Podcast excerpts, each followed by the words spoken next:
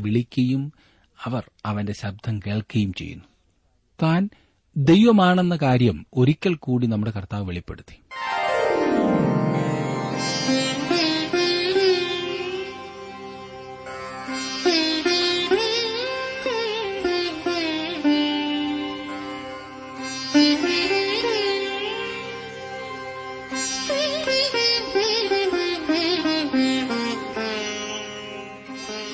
T W ആറിന്റെ വേദപഠന class ആരംഭിക്കുകയാണ്.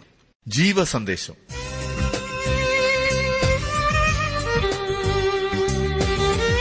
വിശുദ്ധ ലൂക്കോസ് എഴുതിയ സുവിശേഷം എട്ടാം അധ്യായത്തിന്റെ നാൽപ്പത്തിയൊന്ന് മുതൽ ഒൻപതാം അധ്യായത്തിന്റെ ഇരുപത്തിയാറ് വരെയുള്ള വാക്യങ്ങൾ പ്രാർത്ഥനയോടെ നമുക്ക് ശ്രവിക്കാം. ബ്രദർ ജോർജ് ഫിലിപ്പ് ദൈവവചനം പഠിപ്പിക്കും.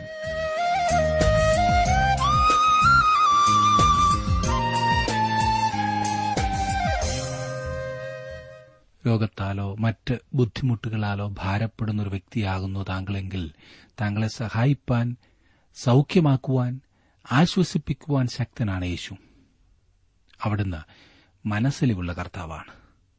തന്നിൽ ആശ്രയിക്കുന്നവരെ ഒരിക്കലും അവിടുന്ന് കൈവിടില്ല. മനുഷ്യർ കൈവിട്ടുന്നിരിക്കും. സ്വന്തക്കാർ തള്ളിക്കളഞ്ഞാലും സ്വന്തമാക്കി സ്നേഹിക്കുന്നവനാണ് യേശു. താങ്കൾ ഏറ്റവും അധികം സ്നേഹിച്ചിരുന്ന ആശ്രയിച്ചിരുന്ന ജീവിത പങ്കാളി പോലും താങ്കളെ സ്നേഹിക്കാതെ മനസ്സിലാക്കാതെ ഉപദ്രവിച്ചെന്ന് വന്നേക്കാം. എന്നാൽ ഏത് സാഹചര്യത്തിലും തള്ളിക്കളയാതെ താങ്ങി നടത്തുന്നവനാണ് യേശു. എന്നെ ശ്രദ്ധിക്കുന്ന പ്രിയ സുഹൃത്തെ താങ്കളുടെ ശക്തി ക്ഷയിച്ച അവസ്ഥയിലാണോ ഇപ്പോൾ? ഹൃദയം ക്ഷീണിച്ചിരിക്കുകയാണെങ്കിൽ ഇന്നത്തെ ദൂത് താങ്കളെ ശക്തീകരിക്കുമെന്നതിൽ തർക്കമില്ല. ലൂക്കോസിന്റെ സുവിശേഷം എട്ടാം അധ്യായമാകുന്നുവല്ലോ നാം ഇന്നലെ പഠിക്കുവാൻ ആരംഭിച്ചത്. അതിന്റെ നാൽപ്പത് വരെയുള്ള വാക്യങ്ങൾ നാം ചിന്തിച്ചു കഴിഞ്ഞു. ഗതരദേശത്തെ ഭൂതഗ്രസ്തനെ യേശു സൌഖ്യമാക്കുന്നതാണ് ഒടുവിലായി നാം കണ്ടത്. മനുഷ്യരിലുണ്ടായിരുന്ന ഭൂതങ്ങൾ ഗതരദേശത്തെ പന്നികളിൽ പ്രവേശിച്ചപ്പോൾ അവ കടലിൽ ചാടിച്ചെത്തു. ഈ കാരണത്താൽ യേശുവിനെ ആ നാട്ടുകാർ അവിടെ നിന്ന് ഓടിച്ചു കളഞ്ഞു. എന്നാൽ അവനെ സ്വീകരിപ്പാൻ അനേകർ തടാകത്തിന്റെ അക്കരെ നിൽപ്പുണ്ടായിരുന്നു. യേശു അവിടെ വന്നപ്പോൾ നടന്ന രണ്ട് സംഭവങ്ങൾ കൂടി എട്ടാം അധ്യായത്തിൽ രേഖപ്പെടുത്തിയിട്ടുണ്ട്. നമുക്ക് അതൊന്ന് നോക്കാം. യേശു ഗലീലക്കടലിന്റെ മറുകരയിലേക്ക് മടങ്ങിച്ചെന്നപ്പോൾ പുരുഷാരം അവന്റെ ചുറ്റും വന്നുകൂടി. ആ ജനക്കൂട്ടത്തിലാകെ നിരാശരായ രണ്ട് ആളുകളുണ്ടായിരുന്നു. നാൽപ്പത്തിയൊന്ന് മുതൽ നാൽപ്പത്തിനാല് വരെയുള്ള വാക്യങ്ങളിൽ നാം വായിക്കുന്നത് അപ്പോൾ പള്ളിപ്രമാണിയായ യായിറോസ് എന്നു പേരുള്ള ഒരു മനുഷ്യൻ വന്ന് യേശുവിന്റെ കാൽക്കൽ വീണു. അവൻ ഏകദേശം പന്ത്രണ്ട് വയസ്സുള്ള ഏകജാതയായ ഒരു മകളുണ്ടായിരുന്നു. അവൾ മരിപ്പാറായതുകൊണ്ട് തന്റെ വീട്ടിൽ വരയണമെന്ന് അവനോട് അപേക്ഷിച്ചു. അവൻ പോകുമ്പോൾ പുരുഷാരം അവനെ തിക്കിക്കൊണ്ടിരുന്നു. അന്ന് പന്ത്രണ്ട് സംവത്സരമായ രക്തസ്രവമുള്ളവളും മുതൽ എല്ലാം വൈദ്യന്മാർക്ക് കൊടുത്തിട്ടും ആരാലും സൌഖ്യം വരുത്തുവാൻ കഴിയാത്തവളുമായ ഒരു സ്ത്രീ പുറകിൽ അടുത്തു ചെന്ന് അവന്റെ വസ്ത്രത്തിന്റെ തൊങ്ങൽ തൊട്ട് ഉടനെ അവളുടെ രക്തസ്രവം നിന്നുപോയി. തന്റെ മകളെ മരണത്തിൽ നിന്ന് ഉയർപ്പിക്കുവാനല്ല രോഗസൗഖ്യം നൽകുവാൻ അപേക്ഷിക്കുവാനാണ് യായിറോസ് യേശുവിന്റെ അടുക്കൽ വന്നത്. അവന്റെ വിശ്വാസം വളരെ ചെറുതായിരുന്നു. എന്നാൽ അവൻ ആകെ നിരാശപ്പെട്ട അവസ്ഥയിലായിരുന്നു എന്നോർക്കണം യേശു അവളെ തൊടയേണ്ട ആവശ്യമുണ്ടെന്ന് അവൻ വിശ്വസിച്ചിരുന്നു. യേശു യായറോസുമായി സംസാരിച്ചുകൊണ്ട് നടക്കുമ്പോൾ രക്തസ്രവക്കാരിയായ ഒരു സ്ത്രീ അവനെ തൊട്ടു. ആ സ്ത്രീ പന്ത്രണ്ട് വർഷക്കാലമായി രോഗത്താൽ കഷ്ടത അനുഭവിക്കുകയായിരുന്നു. അവളെക്കുറിച്ച് പറഞ്ഞിരിക്കുന്ന ഒന്ന് ശ്രദ്ധിച്ചു വായിച്ചാലും അന്ന് പന്ത്രണ്ട് സംവത്സരവുമായി രക്തസ്രവമുള്ളവളും മുതലെല്ലാം വൈദ്യന്മാർക്ക് കൊടുത്തിട്ടും ആരാലും സൌഖ്യം വരുത്തുവാൻ കഴിയാത്തവളുമായ ഒരു സ്ത്രീ. എന്തൊരു നിരാശാജനകമായ അവസ്ഥയില്ലേ? അവൾ ഭയങ്കര രോഗിയാണ്. പന്ത്രണ്ട് വർഷത്തെ രക്തസ്രവത്താൽ അവളുടെ ആരോഗ്യം മുഴുവൻ പോയിരിക്കുന്നു. സൗന്ദര്യം മുഴുവൻ പോയിരിക്കുന്നു. വിളറി വെളുത്ത് എല്ലും തോലുമായിരിക്കുന്ന രൂപം ഒന്ന് ചിന്തിച്ചു നോക്കൂ. അതുമാത്രമോ അവളുടെ സ്വത്ത് മുഴുവൻ ചികിത്സയ്ക്ക് ചെലവഴിച്ച് അതും നശിച്ചു. മനസ്സിന് സ്വസ്ഥതയില്ലാതായിട്ട് വർഷങ്ങൾ എത്രയായി. എല്ലാറ്റിലുപരി തന്റെ ഭാരം തന്റെ പ്രശ്നം ആരോടും പറയുവാനും വയ്യ. നമ്മുടെയൊക്കെ പ്രയാസങ്ങൾ തുറന്ന് സംസാരിക്കാൻ തക്ക വിശ്വസ്തത ഉള്ള ഒരാളുണ്ടെങ്കിൽ ഒട്ടുമുക്കാലും പ്രശ്നങ്ങൾ മാറുന്നതായി അനുഭവപ്പെടും. ഇന്ന് അനേകർക്കും ആവശ്യം അങ്ങനെയുള്ള ഒരു വ്യക്തിയെയാണ്. അതുകൊണ്ട് തന്നെയാണ് ഞാൻ എപ്പോഴും പറയുന്നത് നിങ്ങളുടെ ഏത് പ്രശ്നവും എന്നോട് പങ്കിടുവാൻ സ്വാതന്ത്ര്യമുണ്ട് എന്ന്. പല ഭവനങ്ങളിലും എത്രമാത്രം എരുതിയിൽ കൂടിയാകുന്നു പോകുന്നതെന്നറിയാമോ? വെളിയിൽ എല്ലാവരും ചിന്തിക്കുന്നതെല്ലാം സന്തോഷമാകുന്നു എന്നാണ്. എന്നാൽ പൊട്ടുവാൻ തയ്യാറായിരിക്കുന്ന രണ്ട് അഗ്നിപർവതങ്ങളാണ് ഭാര്യയും ഭർത്താവും രണ്ടുപേരും കൂടി സംസാരിച്ചിട്ട് തന്നെ നാളുകൾ എത്രയായെന്നറിയാമോ? ആരോടും പറയുവാൻ സാധിക്കാത്ത വേദനകൾ കടിച്ചിറക്കി ദിനരാത്രങ്ങൾ കഴിച്ചുകൂട്ടുന്ന സുഹൃത്തെ. യേശു കർത്താവിനോടെല്ലാം തുറന്നു പറയാവുന്നതാണ്. ഇവിടെ ഇതാ ഒരു സ്ത്രീ. അവൾക്കുണ്ടായിരുന്നതെല്ലാം ശാരീരികവും മാനസികവും സാമ്പത്തികവുമായ സകലവും നഷ്ടപ്പെട്ട് തകർന്നിരിക്കുന്നു. എന്നാൽ അവൾ ഒരു നല്ല തീരുമാനമെടുത്തു. അവൾ യേശുവിന്റെ പുറകിൽ അടുത്തു ചെന്ന് അവന്റെ വസ്ത്രത്തിന്റെ തൊങ്ങൽ തൊട്ടു. ആൾക്കൂട്ടത്തിന്റെ നടുവിൽ പോലും ഏകാന്തത അനുഭവിച്ചിരുന്ന പാവം സ്ത്രീ യേശുവിലുള്ള തന്റെ വിശ്വാസം പ്രഖ്യാപിക്കുന്ന വിധം ശ്രദ്ധിച്ചോ? യേശു അവളെ തൊടുന്നതിന് പകരം അവൾ വിശ്വാസത്തോടെ യേശുവിനെ തൊട്ടു. ഉടനെ അവൾ സൌഖ്യം പ്രാപിച്ചു. ഈ അവസരത്തിൽ യേശുവിന്റെ ചോദ്യം ഒന്ന് ശ്രദ്ധിച്ച് നാൽപ്പത്തിയഞ്ച് മുതലുള്ള വാക്യങ്ങൾ. എന്നെ തൊട്ടതാർ? എന്ന് യേശു ചോദിച്ചു. എല്ലാവരും ഞാനല്ല ഞാനല്ല എന്ന് പറഞ്ഞപ്പോൾ ഗുരു പുരുഷാരൻ നിന്നെ തിക്കിത്തിരക്കുന്നു എന്ന് പത്രോസും കൂടെയുള്ളവരും പറഞ്ഞു. യേശുവോ ഒരാൾ എന്നെ തൊട്ടു. എങ്കിൽ നിന്ന് ശക്തി പുറപ്പെട്ടത് ഞാൻ അറിഞ്ഞു എന്ന് പറഞ്ഞു. താൻ മറഞ്ഞിരിക്കുന്നില്ല എന്ന് സ്ത്രീ കണ്ട് വിറച്ചുകൊണ്ട് വന്ന് അവന്റെ മുൻപിൽ വീണു. അവനെ തൊട്ട സംഗതിയും തൽക്ഷണം സൌഖ്യമായതും സകല ജനവും കേൾക്കെ അറിയിച്ചു. അവൻ അവളോട് മകളെ നിന്റെ വിശ്വാസം നിന്നെ രക്ഷിച്ചിരിക്കുന്നു. സമാധാനത്തോടെ പോക എന്ന് പറഞ്ഞു. യേശു ആ സ്ത്രീയെ തൊട്ടില്ല. അവൾ അവനെ തൊടുകയും ഉടനെ തന്നെ സൌഖ്യം പ്രാപിക്കുകയും ചെയ്തു. യേശുവിന്റെ ചുറ്റിലും ബഹുപുരുഷാരം തിക്കിക്കൊണ്ടിരുന്നു എന്ന കാര്യം ഓർത്തിരിക്കേണ്ട അത്ര പുരുഷാരം യേശുവിനെ തിക്കുന്നത് കണ്ട ശിഷ്യന്മാർ അനേകം ആളുകൾ യേശുവിനെ തൊട്ടതായി മനസ്സിലാക്കി. എന്നാൽ ആ സ്ത്രീ മാത്രമേ സൌഖ്യം പ്രാപിച്ചുള്ളൂ. സമാധാനം എന്നൊന്നില്ലാതിരുന്ന ആ സ്ത്രീക്ക് യേശു സമാധാനം നൽകുന്നു. അതേ പ്രിയ സുഹൃത്തെ നമ്മുടെ സംഘർഷപൂരിതമായ സാഹചര്യത്തിൽ സമാധാനത്തോടെ മുൻപോട്ടു പോകുവാൻ നമ്മെ സഹായിക്കുന്നത് യേശുവിലുള്ള വിശ്വാസമൊന്നു മാത്രമാണ്. ഈ ഭാഗത്ത് ഉപയോഗിച്ചിരിക്കുന്ന ഒരു വാചകം വളരെ ഏറെ തെറ്റായി വ്യാഖ്യാനിക്കാറുള്ള ഒന്നത്രേ. അതായത് നിന്റെ വിശ്വാസം നിന്നെ രക്ഷിച്ചിരിക്കുന്നു എന്ന് യേശു പറഞ്ഞത്. യേശു ഈ സ്ത്രീയോട് പറഞ്ഞതുകൊണ്ട് ആരുടെയും ഏതൊരു വിശ്വാസവും രക്ഷിക്കുന്നതാണെന്ന് അർത്ഥമില്ല കേട്ടോ. യേശുക്രിസ്തുവിലുണ്ടായിരുന്ന വിശ്വാസമാണ് ആ സ്ത്രീയെ രക്ഷിച്ചത്. രക്ഷിപ്പാൻ അവനെക്കൊണ്ട് മാത്രമേ സാധിക്കൂ എന്നറിഞ്ഞ് അവനിൽ വിശ്വസിക്കുവാൻ താങ്കൾക്ക് കഴിയുമോ? അവിടുന്ന് വിടുവിപ്പാൻ മതിയായവനാണ്. മുതലുള്ള വാക്യങ്ങൾ നോക്കിക്കേ. അവൻ സംസാരിച്ചുകൊണ്ടിരിക്കുമ്പോൾ തന്നെ പള്ളിപ്രമാണിയുടെ ഒരാൾ വന്ന് നിന്റെ മകൾ മരിച്ചുപോയി. ഗുരുവിനെ പ്രയാസപ്പെടുത്തേണ്ട എന്ന് പറഞ്ഞു. യേശു അത് കേട്ടാറെ ഭയപ്പെടേണ്ട വിശ്വസിക്കുക മാത്രം ചെയ്യുക. എന്നാൽ അവൾ രക്ഷപ്പെടും എന്നവനോട് ഉത്തരം പറഞ്ഞു. വീട്ടിലെത്തിയാറെ പത്രോസ് യോഹന്നാൻ യാക്കോബ് എന്നിവരെയും ബാലയുടെ അപ്പനെയും അമ്മയെയും അല്ലാതെ ആരെയും അവൻ തന്നോടുകൂടെ അകത്തു വരുവാൻ സമ്മതിച്ചില്ല.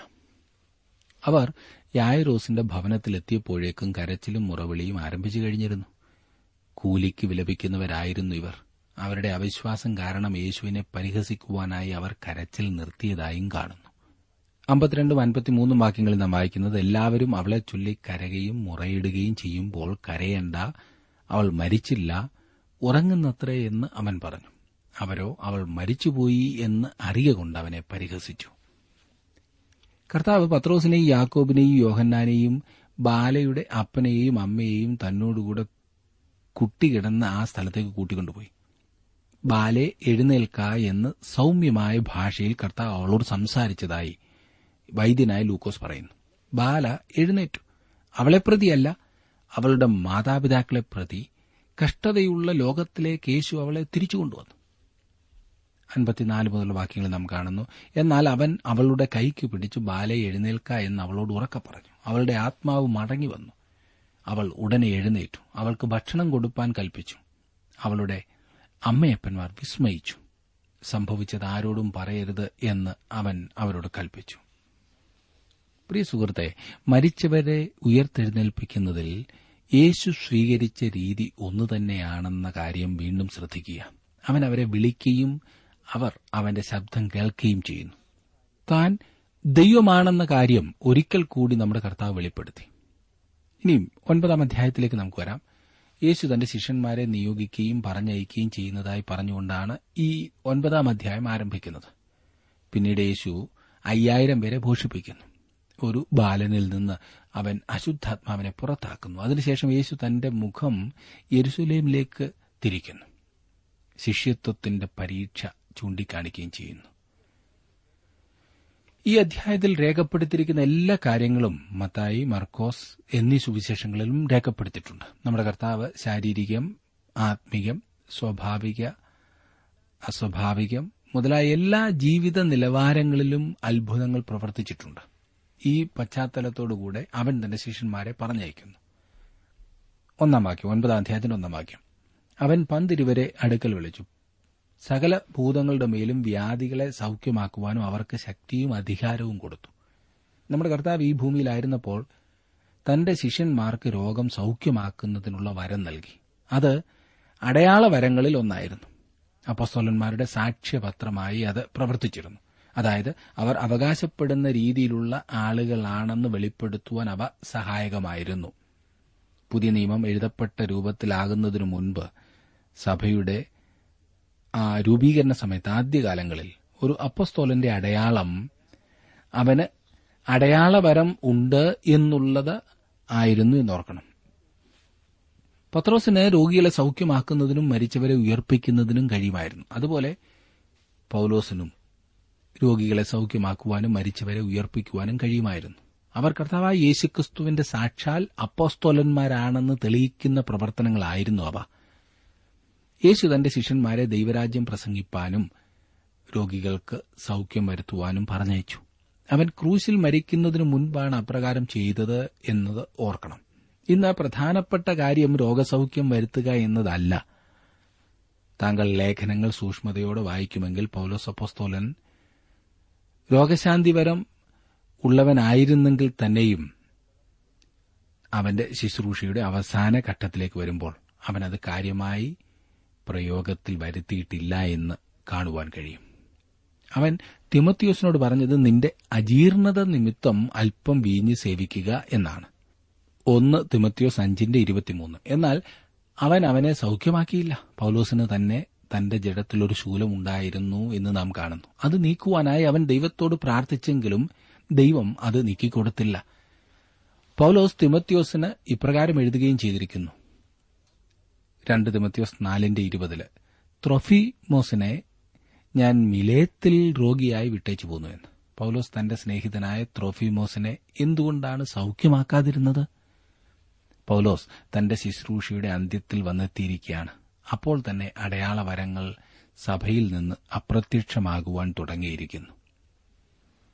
തിരുവചനം സഭയുടെ ഒരു ഭാഗമായി തീർന്നതോടെ രോഗശാന്തിവരം രംഗത്ത് നിന്ന് മാറ്റപ്പെട്ടു എന്ന് കരുതുന്ന അതും ആധികാരികമായി വിശ്വസിക്കുന്ന ഒരു വലിയ പങ്ക് വേദപണ്ഡിതന്മാരുണ്ട്. അധികാരം ഒരു വ്യക്തിയിൽ നിന്നും ദൈവവചനമാകുന്ന തിരുവചനത്തിന്റെ താളുകളിലേക്ക് മാറ്റപ്പെട്ടു എന്ന് നാം കാണുന്നു. ശരിയായ ഉപദേശമാണ് ഒരു വ്യക്തിയുടെ സാക്ഷ്യപത്രം എന്നത്ര യോഹന്നാൻ തന്റെ അവസാന കാലയളവിൽ മുന്നറിയിപ്പ് നൽകിയിരിക്കുന്നത്. ഒരുത്തൻ ഈ ഉപദേശവും കൊണ്ടല്ലാതെ നിങ്ങളുടെ അടുക്കൽ വന്നു എങ്കിൽ അവനെ വീട്ടിൽ കൈക്കൊള്ളരുത് അവന് കുശലം പറയുകയും അരുത് എന്ന് രണ്ട് യോഹന്നാൻ പത്താം വാക്യത്തിൽ നാം വായിക്കുന്നു. എന്നാൽ ഞങ്ങൾ നിങ്ങളോട് അറിയിച്ചതിന് വിപരീതമായി ഞങ്ങളാകട്ടെ സ്വർഗത്തിൽ നിന്നൊരു ദൂതനാകട്ടെ നിങ്ങളോട് സുവിശേഷം അറിയിച്ചാൽ അവൻ ശപിക്കപ്പെട്ടവനെന്ന് പൗലോസ് അപ്പോസ്തോലൻ പറഞ്ഞിരിക്കുന്നു. ഗലാത്തിയർ ഒന്നിന്റെ എട്ട്. ശപിക്കപ്പെട്ടവൻ എന്നതിന് അനാത്തിമ എന്ന ഗ്രീക്ക് വാക്കാണ് ഉപയോഗിച്ചിരിക്കുന്നത്. അതിന്റെ അർത്ഥം നിന്നായോഗ്യൻ ശിക്ഷാവിധിക്ക് യോഗ്യൻ എന്നാണ്. തിരുവചനത്തിന്റെ അഖണ്ഡമായ അധികാരത്തെ ചൂണ്ടിക്കാണിക്കുന്ന ശക്തമായ ഭാഷയാണ് ഇവിടെ ഉപയോഗിച്ചിരിക്കുന്നത്. രണ്ടും മൂന്നും വാക്യങ്ങൾ നോക്കിക്കാട്ട്. ദൈവരാജ്യം പ്രസംഗിപ്പാനും രോഗികൾക്ക് സൌഖ്യം വരുത്തുവാനും അവരെ അയച്ചു പറഞ്ഞത് വഴിക്കു വടിയും പൊക്കണവും അപ്പവും പണവും ഒന്നും എടുക്കരുത്. രണ്ട് ഉടുപ്പുമരുത് ഇന്ന് തങ്ങളുടെ ശുശ്രൂഷയ്ക്ക് അടിസ്ഥാനമായി ചില ആളുകൾ ഈ വാക്യങ്ങൾ ഉപയോഗിക്കാറുണ്ട്. അങ്ങനെയുള്ള പ്രസംഗകൻ സ്തോത്രകാഴ്ച എടുക്കുന്നുണ്ടോ എന്ന് മാത്രമൊന്ന് സൂക്ഷിച്ചാൽ മതി കേട്ടോ. അദ്ദേഹം എവിടെയെങ്കിലും യാത്ര പോകുമ്പോൾ പെട്ടിയോ ആഹാരമോ പണമോ എടുക്കുന്നുണ്ടോ എന്നും കൂടി ശ്രദ്ധിക്കുക. നമ്മുടെ കർത്താവ് ഈ നിർദ്ദേശങ്ങൾ നമുക്കല്ല തന്റെ പന്ത്രണ്ട് ശിഷ്യന്മാർക്ക് നൽകിയവയാകുന്നു എന്നോർക്കണം. ആ കാലത്തേക്കുള്ളവ എന്ന് ചുരുക്കം. നാലാം വാക്യം നോക്കിക്കാട്ടെ. നിങ്ങൾ ഏത് വീട്ടിലെങ്കിലും ചെന്നാൽ അവിടം വിട്ടുപോകും വരെ അവിടെ തന്നെ പാർപ്പീൻ. ഇന്ന് വേലക്കാരൻ തന്റെ കൂലിക്ക് യോഗ്യനാണ്. ദൈവവചന ഘോഷണത്തിൽ ഏർപ്പെട്ടിരിക്കുന്ന ഏതൊരു വ്യക്തിയും വിശ്വാസികളുടെ കൈത്താങ്ങൽ അർഹിക്കുന്ന ആളാണ്. ക്രിസ്തുവിന്റെ കാലത്ത് സാഹചര്യം ഭിന്നമായിരുന്നു. യേശുവിന്റെ ശിഷ്യന്മാർക്ക് വീടുകളിൽ താമസിക്കേണ്ടിയിരുന്നു. കാരണം അന്ന് വിശ്രമ കേന്ദ്രങ്ങളോ ഹോട്ടലുകളോ ഉണ്ടായിരുന്നില്ല. സ്വകാര്യ ഭവനങ്ങളിലായിരുന്നു എല്ലാ സൽക്കാരങ്ങളും നൽകിയിരുന്നത്. അഞ്ചാം വാക്യം നോക്കിക്കാട്ടെ. ആരെങ്കിലും നിങ്ങളെ കൈക്കൊള്ളാതിരുന്നാൽ ആ പട്ടണം വിട്ട് അവരുടെ നേരെ സാക്ഷ്യത്തിനായി നിങ്ങളുടെ കാലിൽ നിന്ന് പൊടി തട്ടിക്കളവേ. അവരുടെ ശുശ്രൂഷ ഹേരോദാവിനെ പോലും ബാധിച്ചു എന്നാണ് നാം കാണുന്നത്. ആറു മുതലുള്ള വാക്യങ്ങൾ. അവർ പുറപ്പെട്ടെങ്ങും സുവിശേഷിച്ചും രോഗികളെ സൌഖ്യമാക്കിയും കൊണ്ട് ഊർതോറും സഞ്ചരിച്ചു. സംഭവിക്കുന്നതെല്ലാം ഇടപ്രഭുവായ ഹേരോദാവ് കേട്ടു. യോഹന്നാൻ മരിച്ചവരിൽ നിന്ന് ഉയർത്തെഴുന്നേറ്റു എന്ന് ചിലരും ഏലിയാവ് പ്രത്യക്ഷനായി എന്ന് ചിലരും പുരാതന പ്രവാചകന്മാരിൽ ഒരുത്തൻ ഉയർത്തെഴുന്നേറ്റു എന്ന് മറ്റു ചിലരും പറകുകൊണ്ട് ഹേറോദാവ് ചഞ്ചലിച്ചു. യോഹന്നാനെ ഞാൻ ശിരച്ഛേദം ചെയ്തു. എന്നാൽ ഞാൻ ഇങ്ങനെയുള്ളത് കേൾക്കുന്നു. ഇവൻ ആരെന്ന് പറഞ്ഞവനെ കാണുവാൻ ശ്രമിച്ചു. യോഹന്നാൻ സ്നാപകനെ തടവിലാക്കുന്നതിനും ശിരച്ഛേദം ചെയ്യുന്നതിനും ഉത്തരവാദിയായ ഭരണാധിപനായിരുന്നു ഹെരോദാവ്. ഉയർത്തെഴുന്നേറ്റ് വന്ന യോഹന്നാൻ ആണോ യേശു എന്ന് അവൻ ഭയപ്പെട്ടിരുന്നു എന്ന് മർക്കോസിന്റെ സുവിശേഷത്തിൽ പറഞ്ഞിരിക്കുന്നു. അവന്റെ ആകാംക്ഷ അവനെ യേശുവിനെ കാണുവാൻ പ്രേരിതനാക്കി. പത്തും പതിനൊന്ന് വാക്യങ്ങൾ. അപ്പോസ്തോലന്മാർ മടങ്ങി വന്നിട്ട് തങ്ങൾ ചെയ്തതൊക്കെയും അവനോട് അറിയിച്ചു. അവൻ അവരെ കൂട്ടിക്കൊണ്ട് ബത്സൈദ എന്ന പട്ടണത്തിലേക്ക് തനിച്ചു വാങ്ങിപ്പോയി. അത് പുരുഷാരം അറിഞ്ഞു. അവനെ പിന്തുടർന്നു. അവൻ അവരെ കൈക്കൊണ്ടു. ദൈവരാജ്യത്തെക്കുറിച്ച് അവരോട് സംസാരിക്കുകയും രോഗശാന്തി വേണ്ടിയവരെ സൌഖ്യമാക്കുകയും ചെയ്തു. അയ്യായിരം പേരെ പോഷിപ്പിക്കുന്നതിന്റെ സാഹചര്യമാണ് ഇവിടെ ഒരുക്കുന്നത്. അതിന്റെ പശ്ചാത്തലം. അവൻ അവരെ വിശ്രമിപ്പാനായി വേറിട്ട് കൊണ്ടുപോയി. എന്നാൽ അവർക്ക് അതിനുള്ള അവസരം ലഭിച്ചില്ല. പുരുഷാരം വാസ്തവത്തിൽ യാതൊരു ചിന്തയുമില്ലാതെയാണ് പ്രവർത്തിച്ചത്. എങ്കിലും നമ്മുടെ കർത്താവ് അവരെ സന്തോഷത്തോടെ സ്വീകരിക്കുകയും അവരെ ഉപദേശിക്കുകയും രോഗികളെ സൌഖ്യമാക്കുകയും ചെയ്തു. ഇനിയും അയ്യായിരം പേരെ പോഷിപ്പിക്കുന്നത് നമുക്ക് നോക്കാം. ശിഷ്യന്മാർ ക്രിസ്തുവിന്റെ ഉപദേശകരായി തീരുന്നതായും എന്താണ് ചെയ്യേണ്ടതെന്ന് അവനോട് പറഞ്ഞു കൊടുക്കുന്നതായി ഇവിടെ കാണുന്നു. നിർഭാഗ്യവശാൽ ഇന്ന് നമ്മിൽ പലരും ഇതുപോലെയുള്ള കുറ്റക്കാരത്രേ. സുഹൃത്തെ അവിടുന്ന് നമ്മുടെ നിർദ്ദേശങ്ങൾ ആഗ്രഹിക്കുന്നില്ല. അഥവാ അത് കൊടുക്കേണ്ട ആവശ്യമില്ല. പന്ത്രണ്ട് പതിമൂന്ന് വാക്യങ്ങൾ. പകൽ കഴിവാറായപ്പോൾ പന്തിരുവർ അടുത്തു അവനോട് ഇവിടെ നാം മരുഭൂമിയിലായിരിക്കെ കൊണ്ട് പുരുഷാരം ചുറ്റുമുള്ള ഊരുകളിലും കൊടികളിലും പോയി രാത്രി പാർപ്പാനും ആഹാരം വാങ്ങുവാനും വേണ്ടി അവരെ പറഞ്ഞയക്കണമെന്ന് പറഞ്ഞു. അവൻ അവരോട് നിങ്ങൾ തന്നെ അവർക്ക് ഭക്ഷിപ്പാൻ കൊടുപ്പീൻ എന്ന് പറഞ്ഞതിന് അഞ്ചപ്പവും രണ്ടു മീനുമല്ലാതെ അധികം ഞങ്ങളുടെ പക്കലില്ല. ഞങ്ങൾ പോയി ഈ സകല ജനത്തിനും വേണ്ടി ഭോജ്യങ്ങൾ കൊള്ളയണമോ എന്ന് അവർ പറഞ്ഞു. ഇപ്പോൾ അവർ സാമ്പത്തിക ഉപദേശകന്മാർ.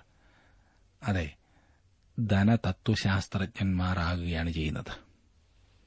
പതിനാലും പതിനഞ്ചും ഭാഗ്യങ്ങൾ. ഏകദേശം അയ്യായിരം പുരുഷന്മാർ ഉണ്ടായിരുന്നു. പിന്നെ അവൻ തന്റെ ശിഷ്യന്മാരോട് അവരെ അമ്പത് വീതം പന്തി പന്തിയായി ഇരുത്തുവീൻ എന്ന് പറഞ്ഞു. അവർ അങ്ങനെ ചെയ്തു. എല്ലാവരെയും ഇരുത്തി.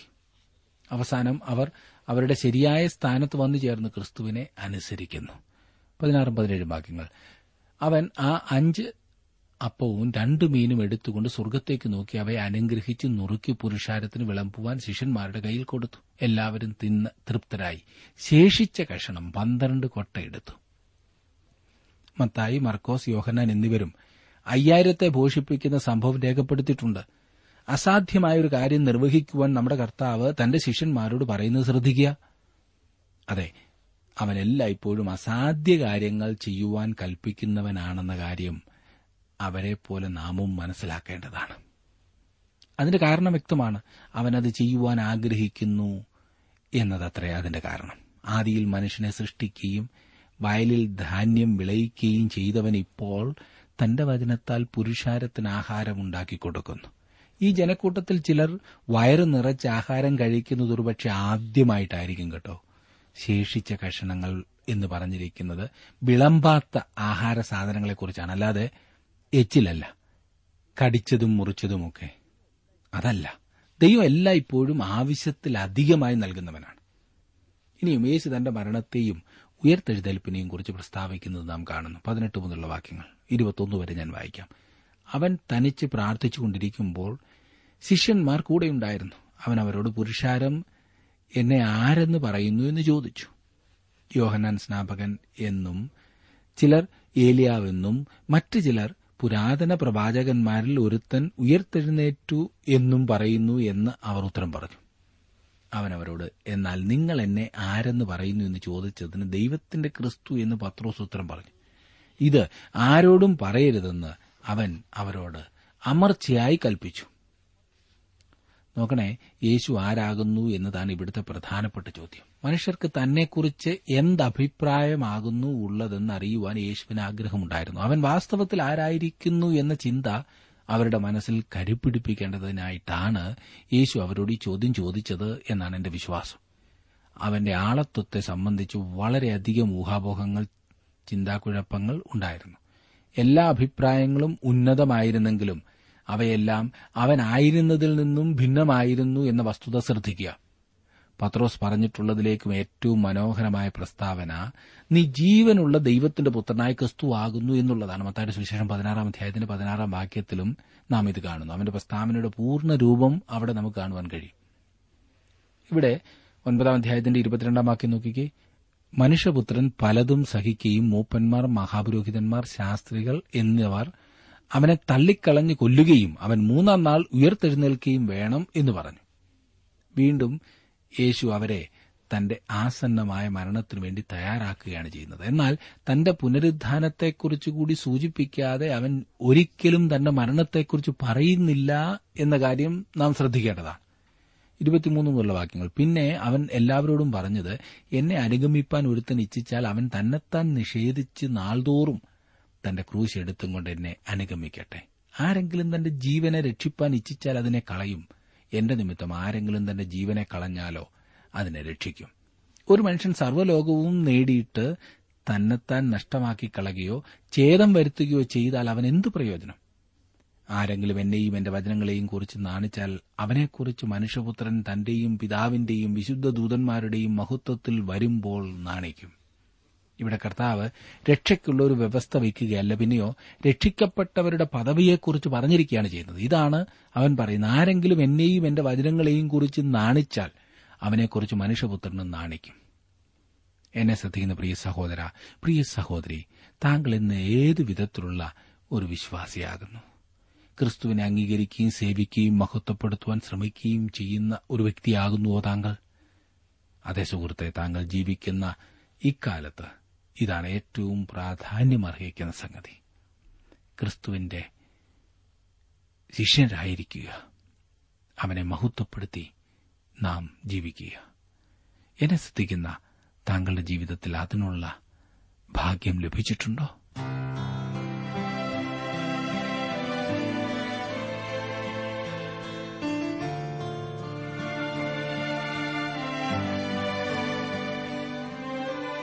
ഇന്നത്തെ ജീവസന്ദേശ പഠന ക്ലാസ്സിലൂടെ ഞങ്ങളെ ശ്രദ്ധിച്ച എല്ലാ പ്രിയ ശ്രോതാക്കളോടുമുള്ള നന്ദിയെ അറിയിക്കട്ടെ. ദൈവവചനം കൃത്യമായി ക്രമമായി പഠിക്കുവാൻ ലഭിച്ചിരിക്കുന്ന ഈ അസുലഭ അവസരം പ്രയോജനപ്പെടുത്തുകയും സ്നേഹിതരെ അതിനായി ഉത്സാഹിപ്പിക്കുകയും ചെയ്യുക. അഭിപ്രായങ്ങളും നിർദ്ദേശങ്ങളും പ്രാർത്ഥനാ വിഷയങ്ങളും ഞങ്ങളെ അറിയിക്കുക. ഈ പുസ്തകത്തിന്റെ വിഷയവിഭജനം audio C D S D card എന്നിവ ആവശ്യമെങ്കിൽ ഞങ്ങളുമായി ബന്ധപ്പെടുക. ഞങ്ങളുടെ വിലാസം ജീവസന്ദേശം പോസ്റ്റ് ബോക്സ് നമ്പർ മൂന്ന് തിരുവല്ല അഞ്ച് Keralam. Phone zero four six nine two seven zero zero two eight four. Mobile nine four four seven seven six seven three seven eight. ഞങ്ങളുടെ email address Malayalam T T V at radio eight eight two dot com. വെബ്സൈറ്റിലും ഞങ്ങളുടെ programme ലഭിക്കുന്നതാണ്. ഞങ്ങളുടെ website W W W dot radio eight eight two dot com.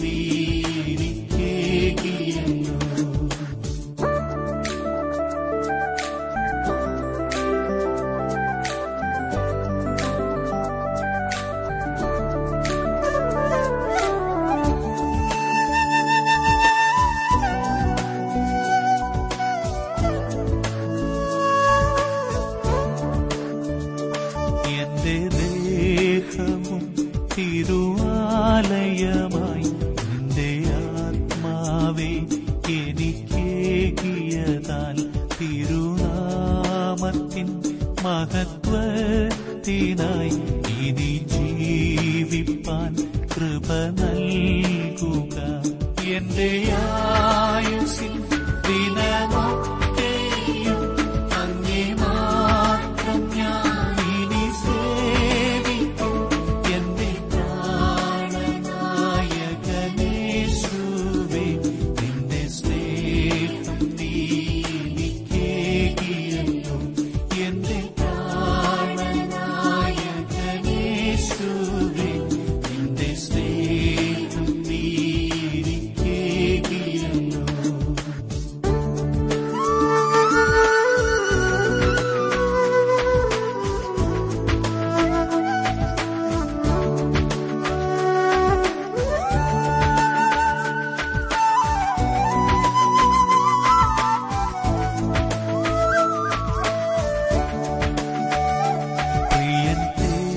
തേജസ്സിൽ